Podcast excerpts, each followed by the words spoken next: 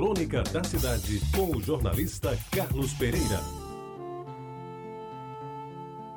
Amigos ouvintes da Retabajara, Martinho Moreira Franco, amigo e atento ouvinte e leitor, além de generoso crítico, me ligou certa vez e quando publiquei crônica sobre meu almoço de domingo daqueles tempos, reclamando da falta da cabidela e do macarrão.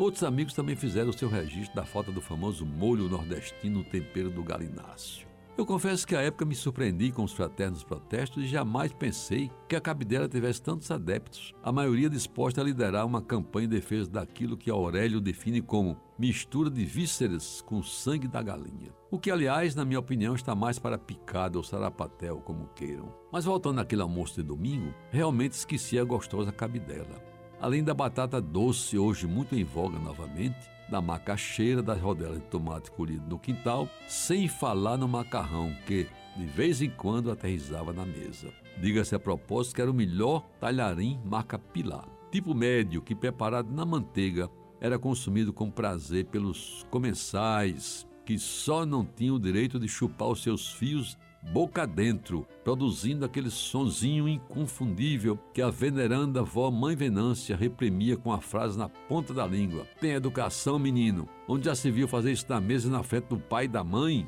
Pois bem, meus amigos, a cabidela era quase obrigatória. Até porque à época era difícil imaginar alguém comendo uma galinha gorda, bem cevada no quintal, que não tivesse além da própria graxa, que não se fizesse acompanhado de um prato cheio de cabidela feita com aprumo que, como ainda hoje, dava um gosto todo especial.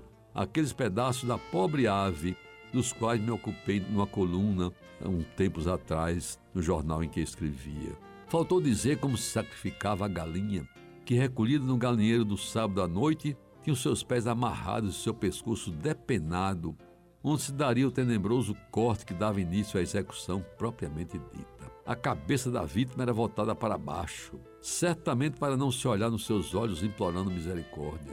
Dava-se algumas batidas no pescoço, já pelado, até que ele inchasse um pouco, e aí a galinha estava pronta para o espetáculo lamentável, mas que era de agrado de alguns que chegavam a vibrar, com o sangue escorrendo pela faca para dentro do prato de ágata, num processo em que não se perdia uma gota do valioso ingrediente cabidelense. Não se confunda com cabedelense. E era o sangue caindo no prato e um garfo de bom tamanho começava o bate-bate do sangue, que a essa altura já tinha sua cabeça disputada por Leão e Mimi, um cachorro e um gato que faziam parte da família. Pois bem, bem batido, o sangue era conduzido no prato já em forma de espuma e começava na cozinha outra parte da operação, da qual não lhes dou notícia, até porque minha única experiência com o fogão foi de completo malogro. Consegui, vejam bem, quebrar a casa, a casca de um ovo para fritá-lo, mas ao jogá-lo na frigideira, ele foi parar na beira do fogo, num ato que me custou um cascudo para deixar de ser leso, como disse a minha muito amada mãe, Dona Malha.